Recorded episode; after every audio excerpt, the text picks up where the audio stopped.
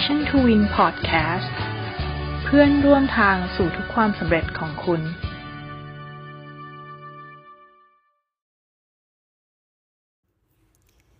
สวัสดีเพื่อนๆทุกท่านเลยนะคะ วันนี้นะคะ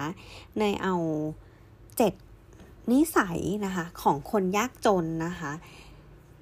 มาเล่าให้กับทุกคนฟังเนาะก็คือเป็นนิสัยต้องห้ามเลยนะเจ็ดอย่างนี้นะคะ ก็ไม่ควรทำเนาะอันแรกเลยก็คือในเรื่องของการใช้จ่ายไม่ยั้งคิดนะคะอันนี้คือเวลาที่เหมือนเราอยากได้อะไรอะ่ะ เราก็จะใช้เงินซื้อโดยที่เราไม่ได้วางแผน หรือไม่ได้พิจารณาถึงความจำเป็นนะคะ เราไม่ได้เราเหมือนไม่ได้แยกทรัพย์ที่เราต้องการจะครอบครองนั้นมันคือ need หรือมันคือวอนนะคะ ถ้าคำตอบคือวอนก็ลองไปคิดทบทวนกันอีกแบบหลาย ๆ รอบเนาะ ว่ามันแบบกระทบกับเงินออมของเราหรือเงินที่เราควรเก็บไว้ใช้ตอนฉุกเฉินหรือไม่นะคะ อันที่สองก็คือพาชีวิตจมกองหนี้นะคะ หลายคนเนี่ยติดกับดักหนี้ที่หาทางออกไม่ได้นะคะ สร้างหนี้ต่อหนี้ไปเรื่อยๆนะคะจนไม่รู้จะแก้ยังไงนะคะ ซึ่งนั่นแหละก็คือปัญหา การแบ่งหนี้นะคะ แบ่งได้เป็นหนี้รวยอย่างเช่น เรากู้เงินซื้อบ้านเพื่อไปปล่อยเช่านะคะ สร้างโอกาสทำกำไรต่อนะคะ หรืออีกประเภทหนึ่งเขาเรียกว่าหนี้จนเนาะหนี้จนก็อย่างเช่นหนี้จ่ายบัตรเครดิตหนี้บริโภคหรือหนี้ที่ได้มาจากการสร้างภาระที่เกินตัวนะคะ ครอบครองทรัพย์สินก่อนที่เราจะพร้อมยกตัวอย่างเช่น สมมติว่าเราเงินเดือนหมื่นห้า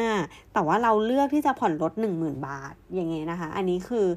ครอบครองทรัพย์สินเนาะก่อนที่เราจะพร้อม อันที่สามก็คือไม่มีระเบียบทางการเงินนะคะ ไม่มีระเบียบทางการเงินคือยังไงก็คือ อยากใช้อะไรก็ใช้นะคะ ไม่จดบัญชีรายรับรายจ่ายทำให้เราก็ไม่เคยรู้เส้นทางการหาเงินของเราเลยนะคะ การจดบัญชีนะคะ รายรับรายจ่ายเนี่ยจะช่วยให้เราเนี่ยสามารถตรวจสอบแล้วก็ประเมินตัวเองได้นะคะว่าวันวันหนึ่งนะคะ เดือนเดือนหนึ่งเนี่ยเราใช้จ่ายหมดไปกลับ หมดไปกับอะไรบ้างนะคะ ก็คืออีกอย่างหนึ่งนะคะก็คือว่าหากเรามีหนี้ที่ต้องชำระนะคะ มันก็จะต้องแบบเหมือนเราก็จะสามารถที่จะคำนวณได้เลยว่าเราจะต้องจ่ายวันไหนเพื่อไม่ให้เสียดอกเบี้ยนะคะ หรือแม้แต่สิทธิพิเศษต่างๆ หรือการที่แบบบางครั้งนะคะ เรามีบัตรเครดิต แต่ว่าเหมือนเราก็อาจจะใช้ไม่เป็นเหมือน เหมือนเขาเรียกว่านะ เราต้องเหมือนไปรู้ด้วยว่าแบบไอ้บัตรนั้นนะเรามีสิทธิพิเศษอะไร เรา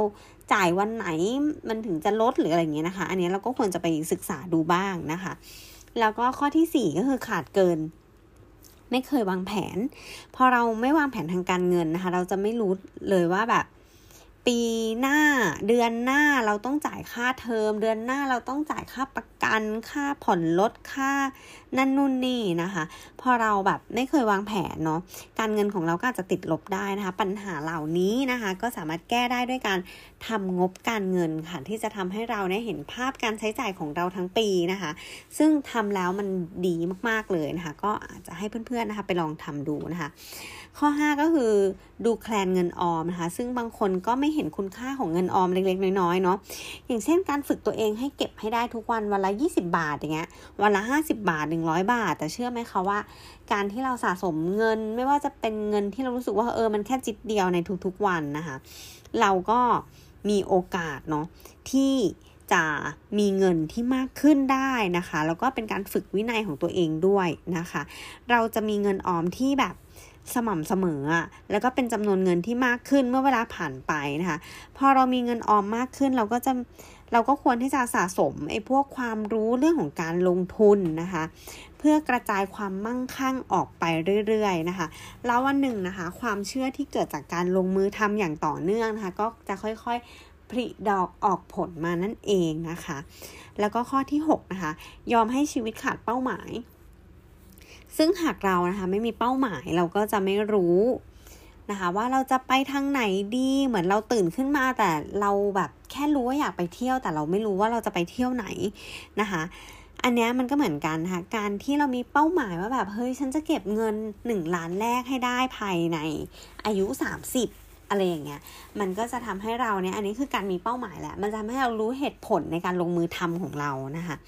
แล้วก็ข้อสุดท้ายนะคะก็คือไม่ใส่ใจความรู้ทางการเงินนะคะ เช่น วิธีการหารายได้เพิ่มนอกเหนือจากรายได้ประจำหรือว่าวิธีการใช้จ่ายวิธีการแบ่งกระปุกเป็นเงินออม เงินสำรองฉุกเฉินอะไรอย่างเงี้ยนะคะ หลักสำคัญไม่ใช่หาเงินเพิ่มขึ้นนะคะ ถ้าหากยังคงใช้เงินไม่เป็นนะคะ แต่ให้ไปหาความรู้ทางการเงินให้มากขึ้นนะเพื่อจะได้อยู่แบบให้เงินนะคะ อยู่กับเราได้นานยิ่งขึ้นนั่นเองนะคะ ก็ขอทวนอีกนิดนึงนะคะ ก็คือ7นิสัยของคน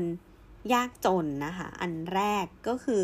ใช้จ่ายไม่ยั้งคิดนะคะ อันที่สองก็คือพาชีวิตจมกองหนี้นะคะ อันที่สามก็คือไม่มีระเบียบทางการเงิน อันที่สี่ก็คือขาดเกินไม่เคยวางแผน อันที่ห้าก็คือดูแคลนเงินออมนะคะ อันที่หกนะคะก็คือยอมให้ชีวิตขาดเป้าหมายนะคะ และข้อ 7 ข้อสุดท้ายก็คือไม่ใส่ใจความรู้ทางการเงินค่ะ ก็สำหรับวันนี้นะคะก็คาดว่าจะจบเพียงเท่านี้นะคะสำหรับ 7 ข้อนิสัยของคนจนนั่นเองนะคะ ก็ถ้าใครไม่อยาก มี